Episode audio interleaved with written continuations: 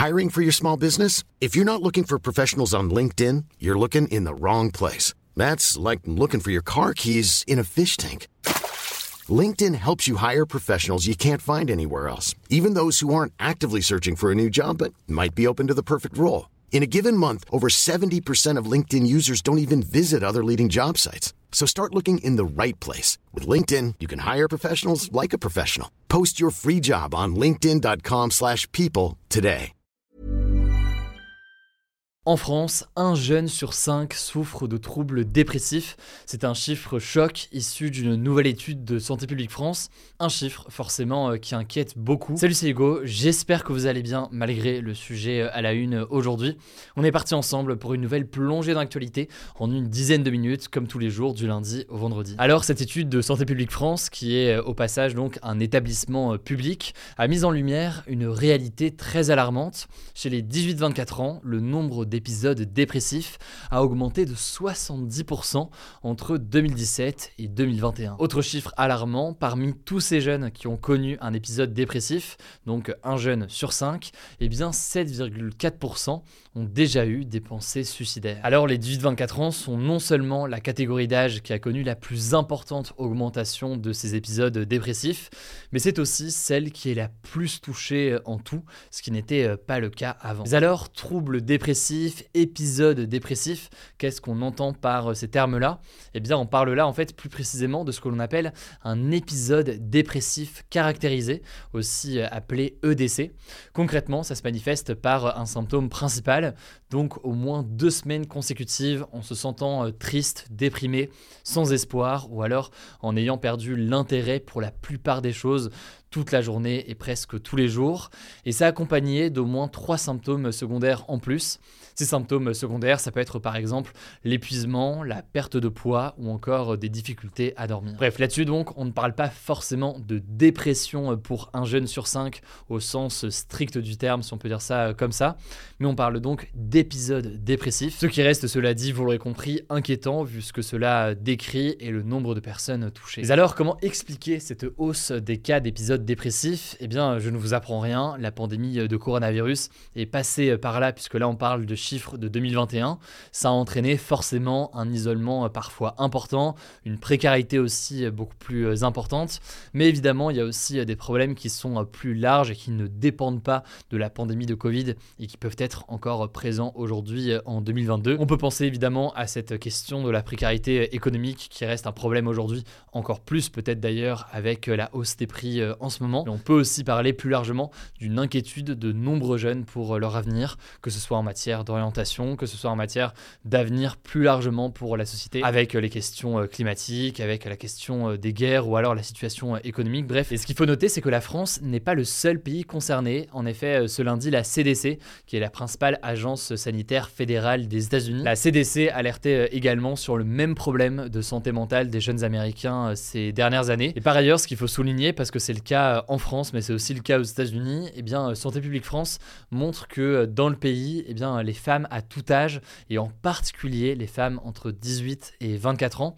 connaissent plus d'épisodes dépressifs que les hommes du même âge. Il y a donc une surreprésentation des femmes face à ce problème-là, même si, vous l'aurez compris, les hommes sont aussi très très concernés par cette question. Bref, cette étude souligne une nouvelle fois le problème très important de santé mentale chez tous les jeunes aujourd'hui. C'est un problème dont on parle beaucoup sur la chaîne, on va continuer à en parler. Ça me semblait important de faire un nouveau point là-dessus aujourd'hui. Alors on continue avec un deuxième sujet rapidement aux États-Unis avant de passer aux actualités bref un Tchernobyl américain, c'est ce que craignent certains après le déraillement d'un train qui transportait des produits chimiques.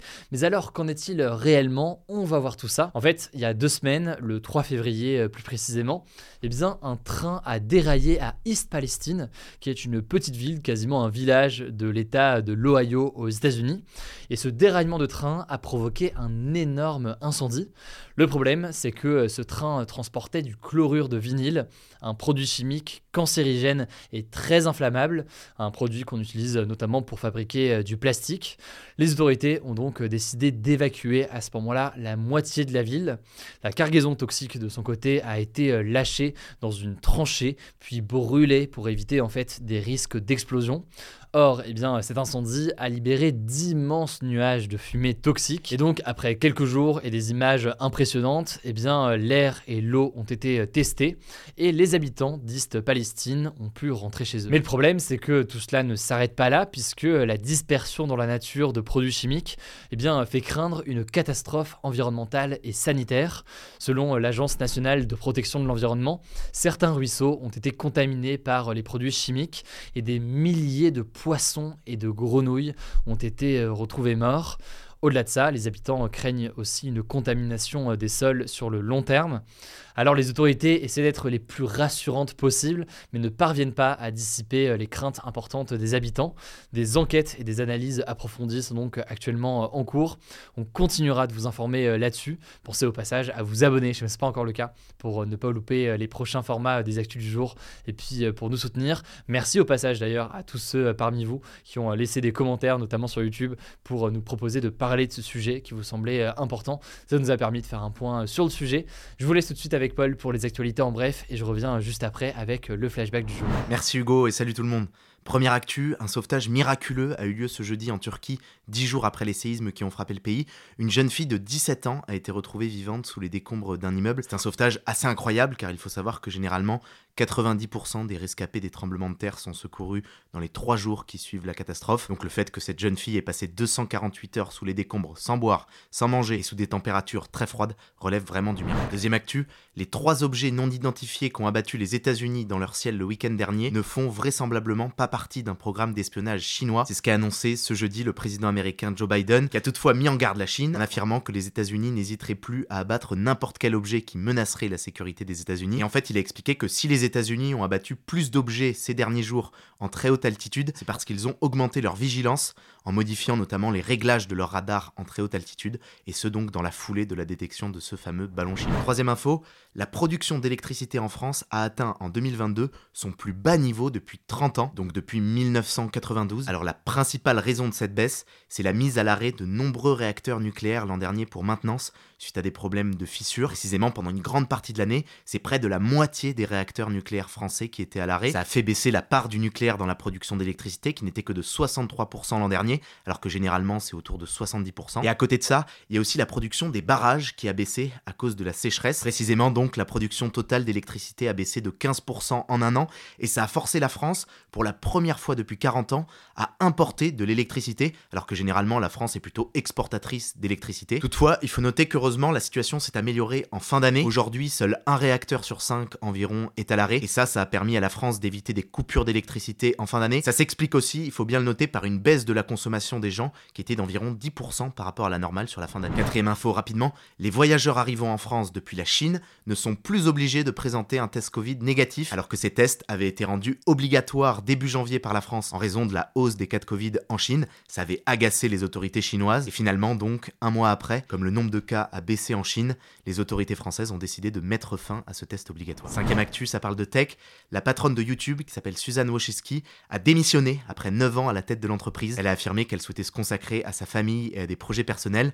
Elle sera remplacée par Neil Mohan, qui est son principal adjoint depuis des années. Son départ est marquant parce que Suzanne Wojcicki a fait entrer YouTube dans une nouvelle ère. Depuis 5 ans, elle a multiplié par 3 les revenus publicitaires de la plateforme. Elle est connue aussi pour avoir été l'une des premières employées de Google. Elle était présente au tout début de l'entreprise. C'est même elle qui a prêté son garage aux deux fondateurs, Larry Page et Sergey Brin, pour que ce soit leur bureau à l'époque. Oui, c'est pas qu'un cliché, les garages au début des startups. Puis c'est ensuite elle qui leur a conseillé justement de racheter YouTube en 2006 pour 1,6 milliard de dollars à l'époque, avant de finalement en prendre la tête en 2014. Dernière actu, le magazine Autoplus a publié le classement des voitures les plus volées en France en 2022, et c'est assez surprenant, il y a un modèle qui est de loin le plus volé, c'est la Toyota RAV4, avec en moyenne 240 vols pour 10 000 véhicules assurés. Et la raison, en fait, c'est que des réseaux de voleurs ont réussi à développer une technique spécifique de piratage électronique pour ouvrir ce modèle, efficace aussi plus généralement contre les modèles Toyota et Lexus. Alors heureusement pour ceux qui ont ces voitures, la technique a finalement été découverte par la gendarmerie en octobre dernier. Ceci dit, ça serait trompeur de considérer ça comme un cas isolé. Plus globalement, le nombre de vols de voitures a augmenté en France de 9% en 2022. Il y a eu 134 000 vols précisément, 9 000 de plus qu'en 2021. Pour vous donner une idée, ça représente quand même 360 voitures volées chaque jour. Merci beaucoup Paul. Allez, on termine avec un petit flashback aujourd'hui. Retour il y a deux ans, le 18 février 2021, le jour où le robot Persévérance de la NASA, donc euh, l'agence spatiale américaine, atterrissait sur la planète Mars avec l'objectif de trouver éventuellement des nouvelles traces de vie. Et eh bien, deux ans plus tard, Persévérance a déjà collecté une vingtaine d'échantillons. Il y a notamment un échantillon euh, d'air de l'atmosphère sur Mars, des échantillons de sable ou encore des échantillons de boue de roche de la planète Mars. C'est donc une deuxième expédition qui est baptisée Mars Sample Return qui sera chargée de rapporter ces échantillons sur Terre. Évidemment, euh, on suivra ça. Voilà, c'est la fin de ce résumé de l'actualité du jour. Évidemment, pensez à vous abonner pour ne pas rater le suivant, quelle que soit d'ailleurs l'application que vous utilisez euh, pour m'écouter. Rendez-vous aussi sur YouTube ou encore sur Instagram pour d'autres contenus d'actualité exclusifs. Vous le savez, le nom des comptes, c'est Hugo Décrypte. Écoutez, je crois que j'ai tout dit. Prenez soin de vous et on se dit à très vite.